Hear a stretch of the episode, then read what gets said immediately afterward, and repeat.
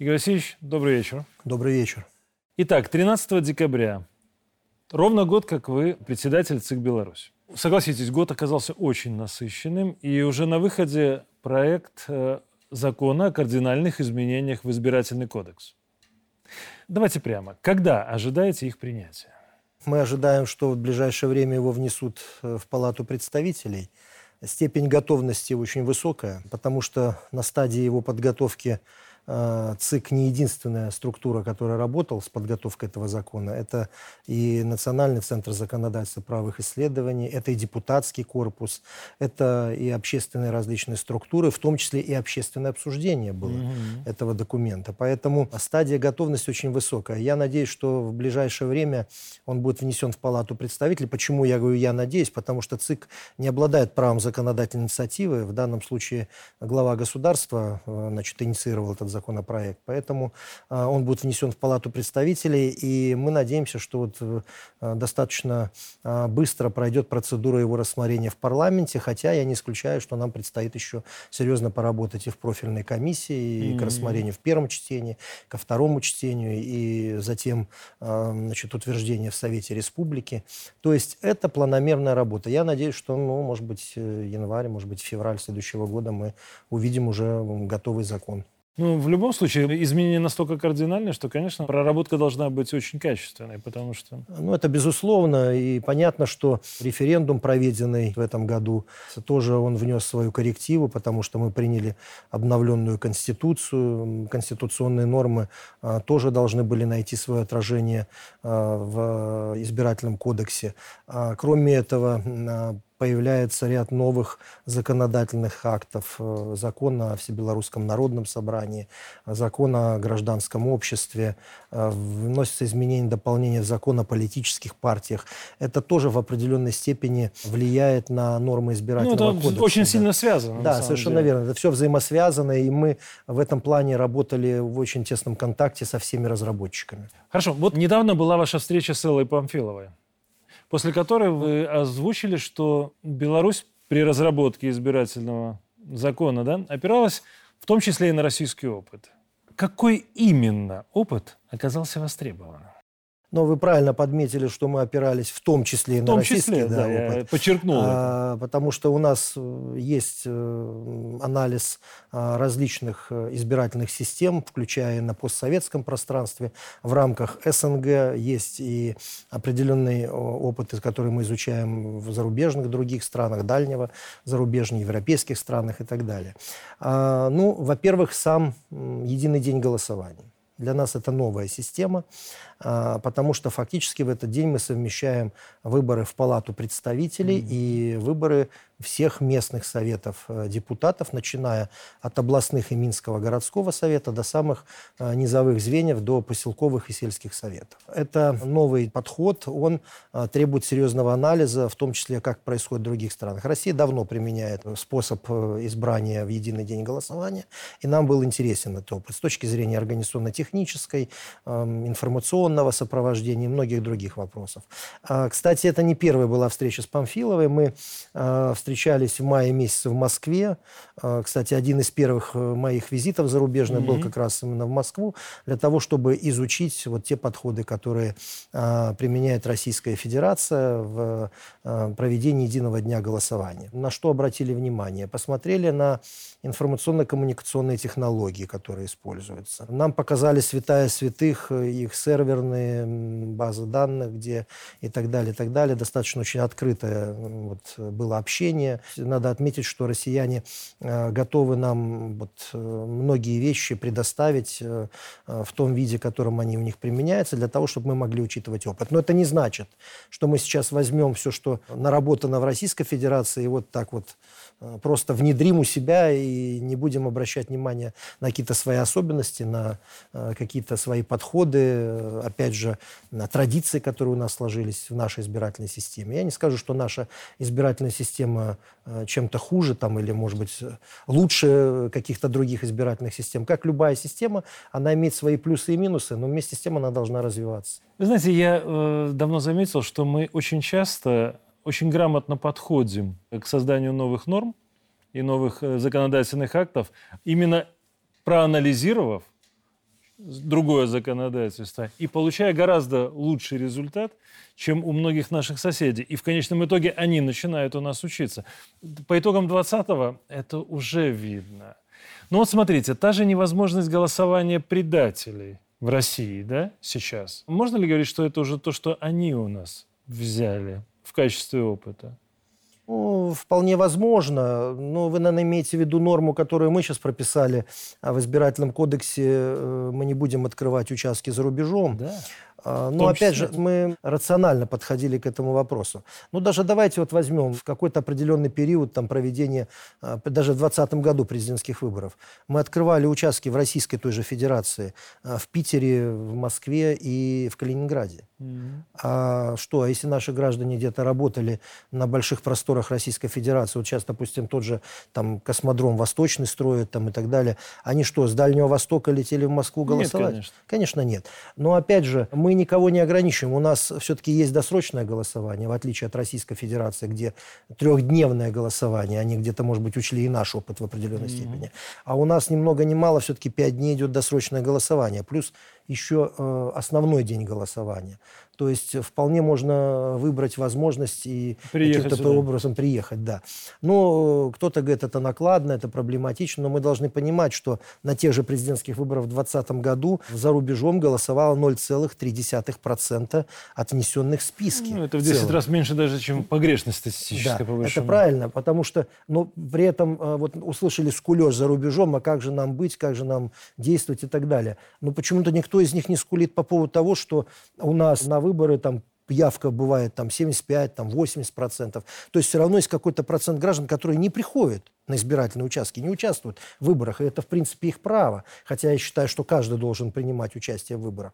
Но мы, в отличие от разных продвинутых демократий, не вводим штрафы за то, что не явился на избирательный участок. Там, да?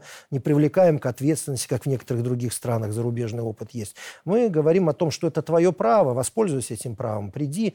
И должен ты понимать, что мы достаточно большие средства тратим на организацию проведения выборов. Так в том-то и дело. Да. Мы слишком демократичны, мне кажется, иногда все-таки продолжаем стесняться, что мы вроде как хотим немножко где-то ужесточить или привести в порядок. На мой взгляд, после 20-го вообще стесняться не надо, потому что никто с нами не стесняется. Марат Сергеевич, а мы не стеснялись. Я могу сказать, что мы даже где-то в этом плане немножко идем впереди, я имею в виду постсоветское пространство, страны СНГ.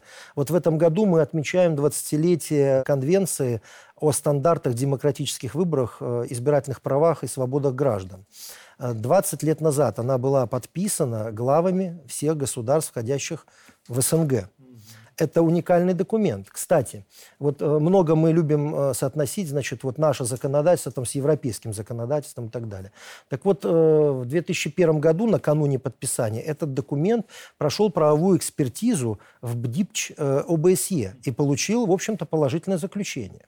А в 2007 году Венецианская комиссия, которая тоже имеет определенные заключения по проведению выборов, она тоже, в общем-то, дала свое положительное заключение этому документу. Но при этом я внимательно поднял все рекомендации, которые принимали на разных этапах и в разные года ТОБСЕ, которая объединяет сейчас порядка, наверное, 57 стран, да, европейских. И, в общем, мировых стран. И мы видим, что эти рекомендации, все они под какие-то конкретные ситуации. То есть эксперты написали какие-то рекомендации там, для наблюдателей, там, для долгосрочных наблюдателей и прочее, прочее. Но это, по сути дела, методические рекомендации. Те, которые мы и то даже принимаем хотя бы решением Центральной избирательной комиссии, по большому счету. А такого документа, который одобрен, ратифицирован, как единый свод правил, его нет. И не случайно глава государства говорил, и я наблюдал же многие выборы, и мне приходилось работать в разных качествах в избирательных кампаниях, и как председатель Минской городской комиссии, и в свое время участковой комиссии, и как зампред горосполкома тоже выполнял свои функции, обеспечивая подготовку и проведение выборов в рамках тех полномочий, которые дает кодекс. Глава государства говорил о чем? Что давайте разработаем эти стандарты, давайте их утвердим в установленном порядке. Это невыгодно. Да. Для них это невыгодно. На сегодняшний день пока этого нет, к сожалению, но вместе с тем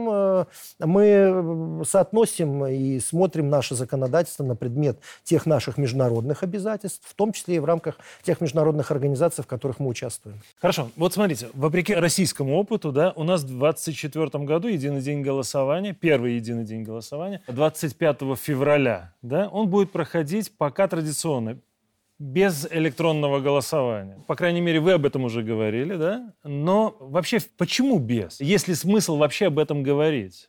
Ну да, электронное голосование – это отдельная тема. Его вот просто так не введешь. Вот мы с вами не можем поговорить об этом и завтра пойти его внедрить. То есть да и, поверьте мне, я не очень уверен, что это надо делать. Ну, точнее, я уверен, что не надо. Есть и многие спорные вопросы. Кстати, та же Элла Памфилова на форуме, который мы проводили, молодежный форум «Молодежь и выборы», говорила о том, что есть еще и психологический аспект. То есть есть очень большая категория граждан, которые вообще его не воспринимают, это электронное голосование. Они хотят прийти в традиционной форме, на участок, где организован какой-то праздник, это менталитет. Вот, согласитесь, у нас есть определенное в этом плане видение. Ну, кстати, тот же ОБСЕ нас постоянно упрекал, и вот, кстати, в материалах конференции, которая проходила в Питере 20-летию, посвященная нашей конвенции СНГшной, они как раз нас упрекали в том, что вот это плохо, что на участке там вот торговля, там праздник какой-то организован и так далее. Хотя мы говорим о том, что это ментальность наша. Кстати,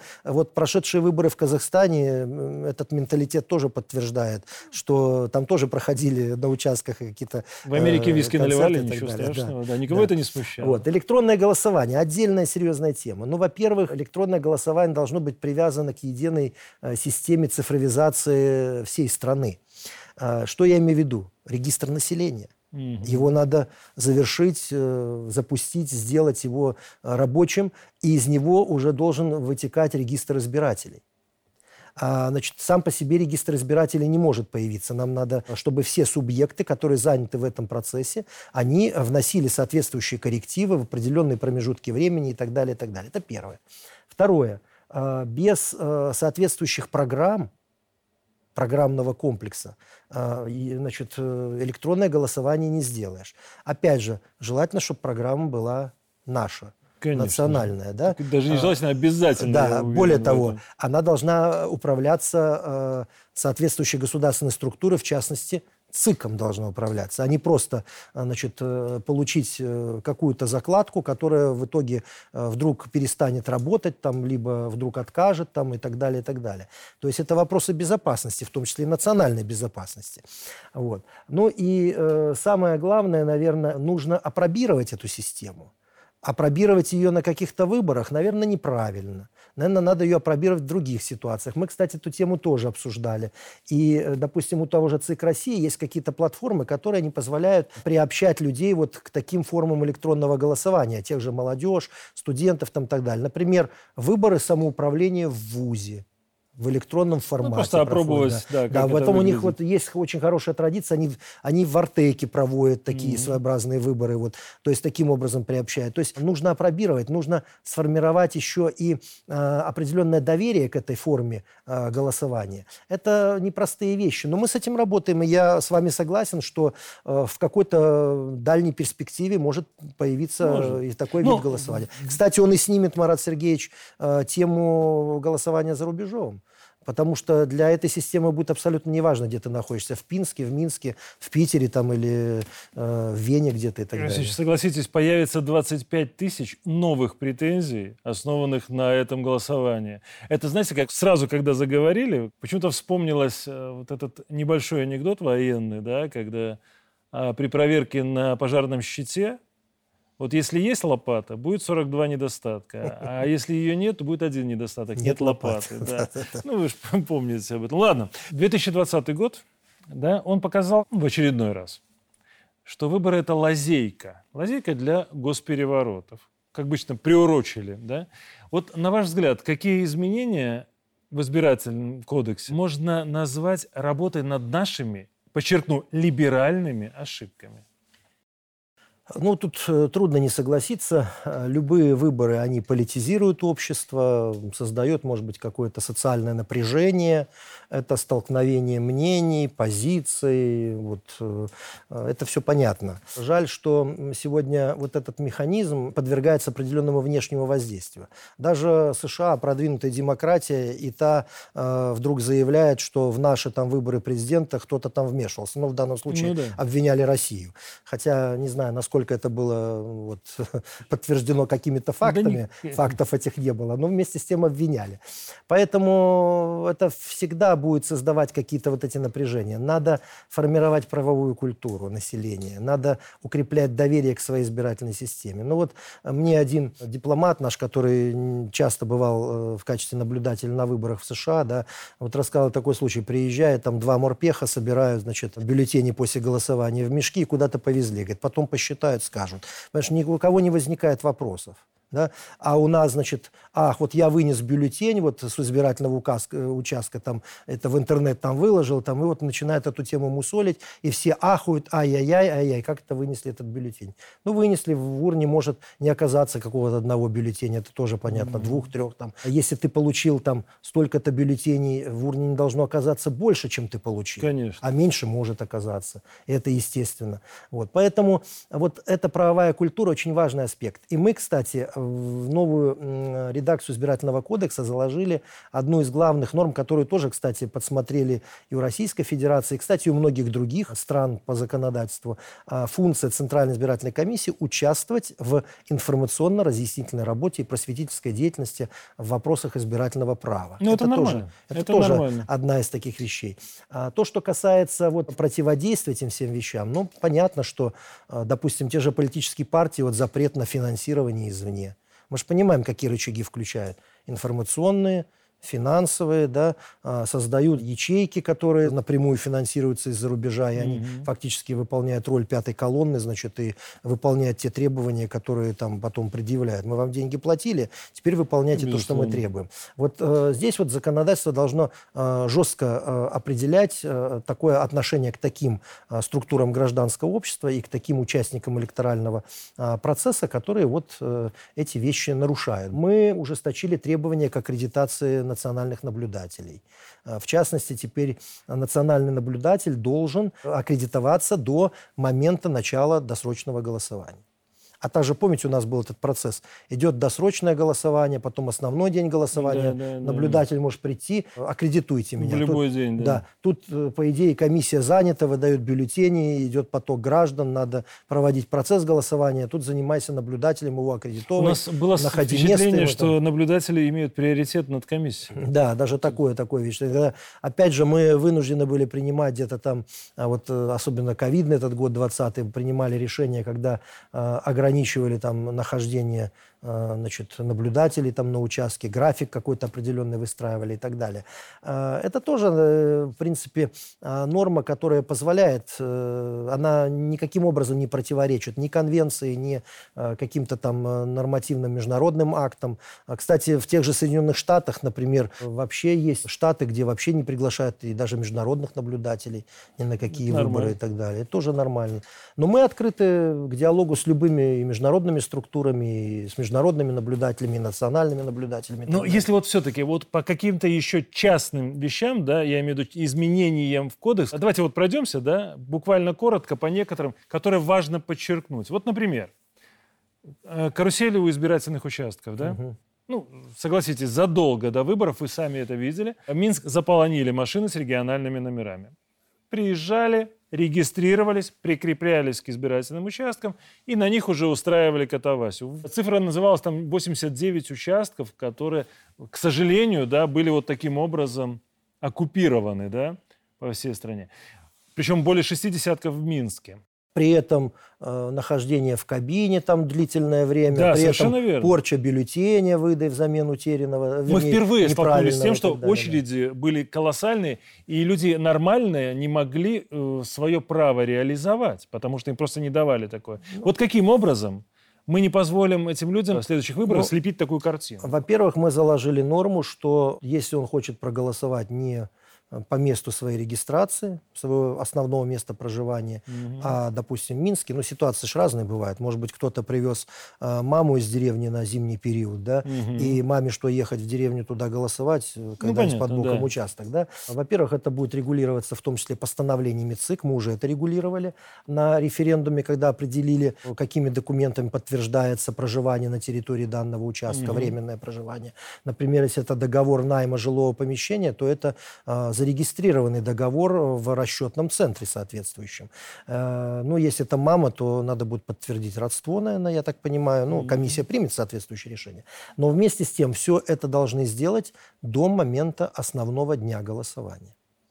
То есть, если ты хочешь, чтобы твоя там мама проголосовала, допустим, здесь, на этом участке, а не у себя, где она там прописана, значит, ты должен заранее обратиться в комиссию. Комиссия свяжется с тем местом проживания, где работает та комиссия. Там исключат списки для голосования. Здесь внесут список, и ты сможешь проголосовать либо досрочно, либо в основной день голосования. Но если ты в основной день голосования придешь, не проведя вот эту предварительную работу, тебя просто-напросто отправят голосовать по месту твоего основного проживания. Это первый момент. Второй момент – это связан с запретом на фотографирование и возможность выкладывать этот бюллетень там, в средства массовой информации, в интернет, там, вынос бюллетеня с участка и так далее, и так далее. Кроме этого, мы заложили норму, что взамен испорченного бюллетеня один раз может выдаваться повторный бюллетень. То есть, а не так, что раньше не было прописано, и, ну, я понимаю, один раз испортил, ну, два, ну, не три, не пять, не 10. Ну, это очевидно. Да. Вопросы, связанные там с долгим нахождением в кабинке для голосования, да, он может быть протрактован как препятствование работе избирательной комиссии со всеми вытекающими отсюда последствиями. Ну, вот это тайна голосования, вокруг которой столько копий было сломано. Насколько вообще эта тема актуальна сейчас? И, может быть, есть смысл, ну, разрешить, а что тут такого, если голосование публичное, если человек демонстрирует, как он проголосовал? Ну, во-первых, это может быть расценено как агитация в день голосования. Ну, здесь есть нюанс. Второй момент. Все-таки тайна голосования – это один из важнейших принципов, заложенных в международном праве, в том числе и в той конвенции, которую мы все подписали. И в нашем законодательстве эта норма присутствует. Вот. Поэтому, наверное, все-таки вот эта тайна голосования и вот этот принцип, он будет сохраняться. То есть другой вопрос, что, кстати, это тоже одна из коллизий, насколько тайна голосования соблюдается в электронном голосовании. Ну, такие по почте, извините меня. По почте голосования и так далее, да. Но это такие вопросы, которые технически требуют, ну, наверное, обсуждения, может быть какого-то научного осмысления, даже там обсуждения на уровне соответствующих экспертов, которые вот хорошо владеют этими вопросами. Но я думаю, что вот сам принцип тайного голосования будет сохраняться. Другой вопрос, что когда нас вот долбали, извините за это слово, отсутствие шторок на кабинках. Это вообще был парадокс. И кричали по поводу того, что не соблюдается тайна голосования. Но вот мы сейчас сделали в Академии управления, где у нас курсы развернуты подготовки потенциальных участников электоральных кампаний, организаторов электоральных кампаний. Мы там сделали, ну, образец, будем так говорить, избирательного участка. Там у нас кабины как раз без шторок. И вот ты стоишь лицом к этому небольшому столику, где заполняется бюллетень, спиной ты закрываешь фактически вход в эту кабинку. То есть никто из комиссии не видит, что-то какой-то там знак поставил. Ну и потом, ты же там не трактат пишешь, ты там поставил галочку, свернул бюллетень и бросил в урну. То есть никаким образом это на тайну волеизъявления не влияет. Машины для электронного голосования, которые используются в Штатах, да, она что, шторками завешена? Да нет, конечно. Они стоят рядом друг с другом небольшими перегородками. Так скажу больше, там даже кабин нет, там порой ставятся такие перегородки просто на столы. Да, в том-то и дело.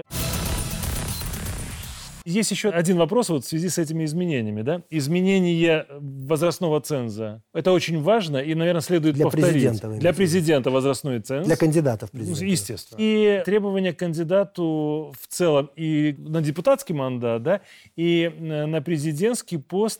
То, что касается гражданства, То, что касается особых условий от другой страны. Вот этот вот момент. Поясните. То, что касается президента, кандидатов в президенты, это норма конституционная. Она была принята на референдуме. Я хочу напомнить для наших телезрителей. И там действительно возрастной ценз 40 лет. Второе, не менее 20 лет он должен проживать именно в Беларуси. Очень важный момент, на самом деле. Ценз оседлости, так называемый, да. Кроме этого, он не должен иметь раньше, либо сейчас гражданство, либо подданство другого государства, а также документов, которые дают преференции по политическому, религиозному, либо национальному признаку. Эта же норма трансформировалась и на требования в депутаты Палаты представителей, члены Совета Республики, делегаты ВНС и депутаты местных советов депутатов.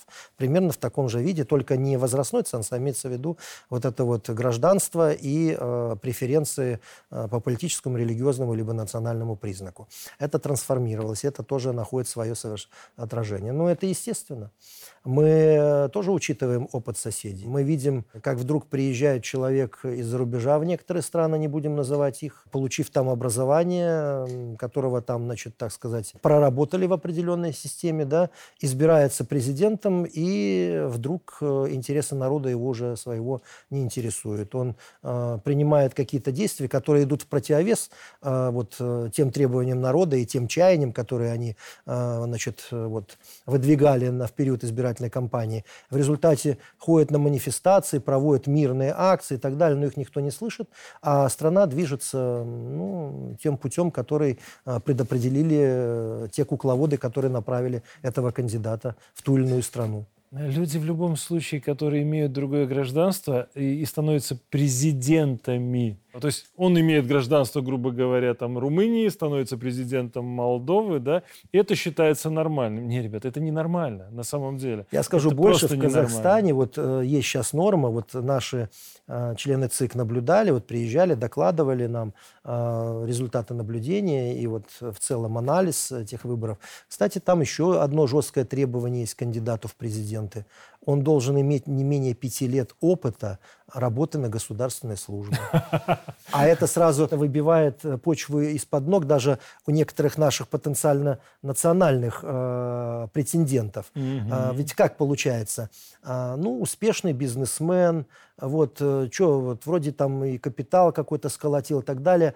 Но тут захотелось очень власти, срастись капиталу с властью. И он пошел, давай-ка использую весь свой этот ресурс, я тут готов. Так ты сначала поработай на госслужбе, в Казахстане так решили. А на госслужбу не хотят идти, потому что зарплата бизнесмена выше, чем у госслужащего, понимаете? И 5 лет поработать в таком режиме, я поработал 5 лет, допустим, тем же заместителем председателя Минского городского исполнительного комитета, это сумасшедший график. Я даже по сравнению с должностью министра все равно, я могу сказать, что в горосполкоме, особенно Минском, это сумасшедший график. Это не каждый может выдержать. А такая норма в Казахстане есть. У нас этой нормы нет. У нас есть другие требования. Это была бы хорошая норма. Возможно. Я, к сожалению, когда-то столкнулся с товарищами, которые представляли на тот момент оппозиционный лагерь. Они, к сожалению, банальными, простейшими вещами для государственного служащего не владеют. Ни система власти как выстроена, ни как она работает, ни как взаимоотношения между ветвями власти и органами власти осуществляются. И когда, давайте прямо, человек, приходящий на высшую государственную должность, ему нужно будет это объяснять с нуля, правда, это не просто потерянное время, это большие издержки для народа. Я скажу вам больше, когда ты даже имеешь опыт госслужбы, да, и прошел какие-то этапы, определенные ступеньки, и ты приходишь на более высокую должность, я так приходил с горосполкома в министерство, все равно тебе нужен год на адаптацию, где-то примерно. Так это да. А что будет, если человек вообще не имел этого опыта? Как быть? Просто, мне кажется, пришло время не стесняться, принимая подобного рода радикальные решения. И ничего страшного в этом нет. Хорошо. Это вынесение на общественное обсуждение, да, проектов законов, в том числе закона об изменении Избирательного кодекса, да? Какие основные моменты вы для себя увидели? То есть замечания, дополнения, да? Насколько они были резонансными или насколько белорусы готовы участвовать в легитимном решении таких вопросов? Вы знаете, резонансных не было. Были какие-то технические правки, были какие-то предложения, связанные с какими-то технологиями, значит, там, организация выборов и так далее. Они, несомненно, найдут какое-то отражение в решениях Центральной избирательной комиссии, которая наделена этими полномочиями, избирательным кодексом и так далее. Некоторые нормы мы учли. Ну вот, например, мы учли норму, что кандидаты в депутаты Палаты представителей смогут выдвинуть своих представителей в окружные комиссии с правом совещательного голоса. Ну, я не вижу в этом ничего проблематичного. В общем-то, вполне это возможно. У нас такой опыт есть, когда кандидаты в президенты выдвигают в Центральную избирательную комиссию, членов Центральной избирательной комиссии с правом совещательного голоса. Вот. Кроме этого, мы учитывали возможность голосования не по месту основного проживания. Вот я уже говорил об этом частично. Тоже эти вопросы звучали. Поэтому в целом я могу сказать, что избирательный кодекс не нашел на общественном уровне какой-то вот комплекс противоречий, которые бы сегодня препятствовали его принятию. То есть я так понимаю, что особых проблем на самом деле нет? Да, то есть определенная шлифовка. Игорь Васильевич, вы долгое время возглавляли коммунистическую партию. Ну и вообще как-то... Но заметьте, Марат Сергеевич, я публично проинформировал общественность, что я приостановил свое членство в Компартии Беларуси, потому что председатель ЦИК не может быть членом какой-либо политической партии. Я помню это прекрасно, но скажу честно, бывших коммунистов не бывает, и это нормально. Вот тема партийного строительства, она всегда была не просто сложной, но так, вокруг нее было очень много копий сломано, да? И 20-й год показал, что некоторые партии, они не просто бесполезны и аморфны, но они несут в себе и опасность государственному строю. Более того, мы сейчас, видимо, осудили некоторых партийных лидеров. Я бы сказал, даже не государственному строю, а вообще национальной государственности. Это принимается. Еще даже принимается, глубже, да. Я понимаю, что нам не нужны карманные партии олигархов, да, что тоже бывает достаточно распространено, но и диванные из трех партийных членов, которые называются громко партией, они нам тоже не нужны. Вот как вы относитесь к вопросу возможного государственного финансирования, ну, скажем так, полезных партий? И, может быть, что-то еще в этом вопросе считаете необходимым? Ну, во-первых, я хочу сказать, что я очень позитивно оцениваю свою работу и членство в Коммунистической партии. Я с 1984 года член КПСС был и фактически КПБ и так далее. И я хочу подчеркнуть, что партия – это та площадка, когда формируется мощнейший уровень политической культуры. Это определенный опыт, и организаторский, и лидерский, и умение вести дискуссию, коммуникативные навыки и так далее, и так далее. Это, опять же, работа в коллективе, с группой людей. Значит, вот. Это все очень позитивный опыт. И тот, кто собирается идти в политику, либо заниматься управленческой деятельностью, несомненно, этот опыт получит. Поэтому я премного благодарен и тем товарищам, с которым посчастливилось соприкасаться, в том числе и с той партийно-советской элитой, которая в свое время руководила БССР и которая передавала где-то нам какие-то свои вот бразды правления и свой определенный опыт социальный. Ну, согласитесь, были времена, когда потеря партийного билета это означало крах всей жизни. Да. То, что касается финансирования, ну, это больше присуще пропорциональным либо смешанным избирательным системам. У нас по-прежнему пока остается мажоритарная система избирательная. И вместе с тем я вполне допускаю, что может быть на законодательном уровне принято какое-то решение по возможности финансирования каких-то мероприятий, проводимых теми или иными партийными структурами. В интересах государства, скажем так. В интересах, естественно. Конечно, партия должна выполнять требования. Если она выступает за, допустим, там, разрушение суверенитета, независимости, о чем, кстати, сейчас очень большие дискуссии идут, и так далее, то, конечно, никто эту партию финансировать не будет. Понятно, что никто не будет поддерживать. Ты можешь быть оппозиционной партией, президент тоже говорит об этом, что можешь высказывать свои какие-то альтернативные взгляды на ту или иную проблему. Допустим, альтернативные взгляды на пути развития. На пути развития, да. А ты можешь высказывать свое мнение там, на программу социально-экономического развития и так далее, и так далее. Но если ты ставишь целью совершенно другую, либо наоборот, как вот в некоторых странах мы наблюдаем, шли, обещали, что прекратят войну, урегулируют вопрос там по Донбассу и прочее, прочее, а наоборот в результате все привели к тому, что сегодня мы наблюдаем. То есть совершенно другие действия, которые привели к этому всему, и люди недоумевают, что же происходит и почему так происходит. Поэтому, в принципе, я как вариант допускаю, что это возможно, и, наверное, может быть какая-то, так сказать, связь определенная. Тем более я знаю, что такой опыт есть, допустим, в той же Российской Федерации, и партии там и оппозиционные, и провластные, и так далее, они финансируются из бюджета, по крайней мере, те мероприятия, которые они организуют, проводят там, в частности, и так далее, и так далее. Ну, у них есть финансирование и в случае, если партия преодолевает определенные барьеры, надо в парламент. Но да, опять же, пропорциональная система. Вернее, смешанная система в данном случае. У них смешанная. Давайте тогда последний вопрос, Игорь Васильевич. Около философский, к сожалению, последний. На главных в стране выборах президентских мы выбираем президента страны. И нам в этом плане легко. По крайней мере, было всегда легко. У нас есть Александр Лукашенко. Что равно президент, лидер, первый, главный, глава государства. Но сегодня во многих странах президенты – это номинальные лица, и явно не лидеры нации. И вот там речи вообще не идет об интересах народа. Да? И нам очень важно в будущем не допустить ошибку, а именно приходов Шольцев, Макронов, Зеленских, или, не дай бог, там Наусет или Котлет. Но это правда, это для народа будет трагедия. ВНС. Президент сказал, что не нужно делать этот орган под себя. Вот так, может, чтобы обезопасить страну в будущем. Есть смысл наделить ВНС полномочиями по избранию президента? Вот чем мы хуже Китая или той же Великобритании? Ну, вы подняли очень серьезную проблему. Проблема, наверное, преемственности власти в интересах народа. Вы правильно говорите, наверное, не каждый народ может себе позволить иметь президента, зависящего исключительно от его воли.